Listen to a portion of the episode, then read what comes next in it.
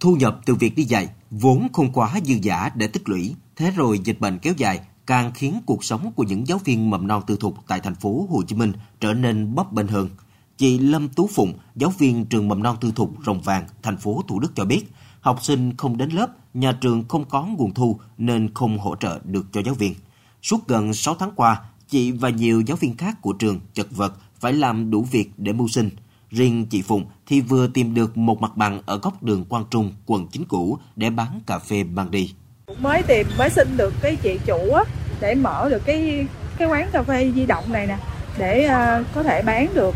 Một ngày thu nhập của mình thì cũng ít, không có nhiều lắm tại vì uh, cũng còn dịch đó, nên cũng hạn chế người đi lại nên là cũng khó khăn hy vọng là uh, bên ngành giáo dục sẽ được mà mở cửa trường lại để cho giáo viên được đi làm lại ổn định hơn.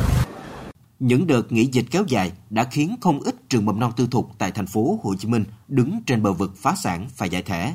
Trường mầm non quốc tế Anh Manaki ở phường Thảo Điền, thành phố Thủ Đức là một trường hợp như thế. Từ tháng 10 năm 2021, trường chính thức đóng cửa giải thể.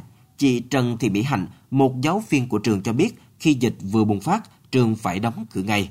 Tháng đầu tiên, trường vẫn duy trì trả 60% lương cho các giáo viên, nhưng qua các tháng sau thì chỉ có thể hỗ trợ 30% mức lương.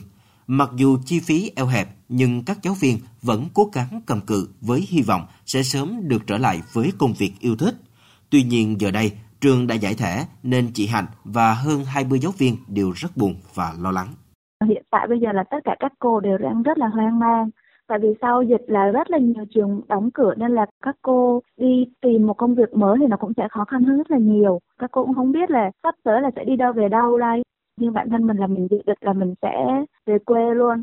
Về quê thì cái mức lương thua xa Sài Gòn rất là nhiều. Nhưng mà bây giờ là mình cần phải thích nghi với lại điều kiện mới này thôi. Đời sống và thu nhập bị ảnh hưởng nghiêm trọng, nhưng các gói chính sách hỗ trợ dành cho giáo viên mầm non tư thục vẫn còn ít và khó tiếp cận. Vừa qua, một nhóm các nhà hoạt động giáo dục đã cho ra đời dự án HAT Help a Teacher để huy động nguồn lực xã hội và trao tặng một khoản tiền hỗ trợ cho các giáo viên.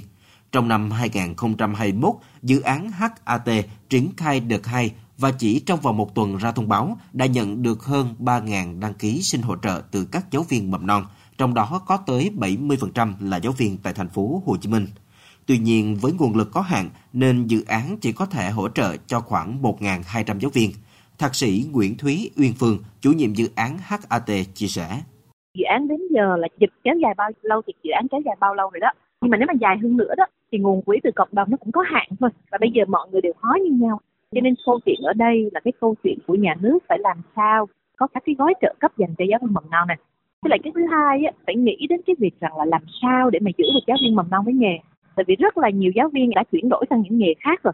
Không chỉ giáo viên khó khăn mà các chủ trường cũng lao đao khi cơ sở phải đóng cửa dừng hoạt động suốt thời gian dài. Bà Phạm Thị Thúy Vĩnh, thành viên ban quản trị hệ thống trường tư thục Ngô Thời Diệm chia sẻ, dù không phải trả khoản thuê mặt bằng, nhưng việc duy trì lương cơ bản cho hơn 750 giáo viên nhân sự trong suốt thời gian đóng cửa cũng khiến nhà trường gặp rất nhiều áp lực khó khăn vô cùng. Thế nhưng mà tại vì chúng tôi là có một cái điều kiện là ví dụ trường mầm non này chúng tôi không phải trả cái mặt bằng, chi phí mặt bằng bởi vì mặt bằng của chúng tôi.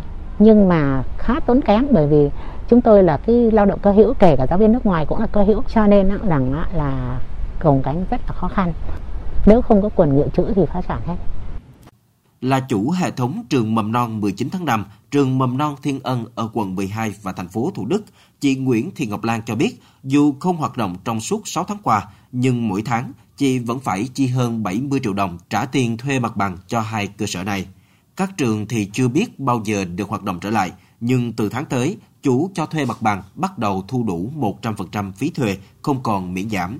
Mặt khác, nhiều giáo viên của trường đã xin nghỉ việc về quê hoặc chuyển đổi nghề càng khiến chị Lan lo lắng. Đầu tư rất là nhiều, mà trường vẫn chưa thu được cái cái vốn mà để bỏ ra mình đầu tư. Và khi mà hoạt trường hoạt động trở lại, cái vấn đề lo lắng nhất của trường đó là, thứ nhất đó là về trẻ đi học trở lại, nó sẽ bị giảm hơn so với lúc mà trường đang hoạt động. Cái thứ hai nữa là cái chi phí mặt bằng mình phải à, hoàn thành đủ, trả đủ. Cái thứ ba là cái lượng giáo viên giáo viên thì sẽ quay trở lại trường thì bây giờ cũng chưa biết là các cô có quay trở lại đầy đủ hay không theo thống kê của Sở Giáo dục và Đào tạo thành phố Hồ Chí Minh, đến nay có ít nhất 151 cơ sở giáo dục mầm non tư thục đã giải thể vì không trụ nổi sau dịch bệnh. Nhiều chủ trường còn lại cũng đang phải chật vật tìm mọi cách gồng gánh chi phí để chờ tới ngày các em nhỏ được trở lại trường học. Nhưng câu hỏi khi nào thì được hoạt động trở lại và dịch bệnh có bùng phát nữa hay không vẫn chưa thể có câu trả lời. Nếu tình hình này kéo dài, nguy cơ nhiều chủ trường phá sản, buông trường là điều khó tránh.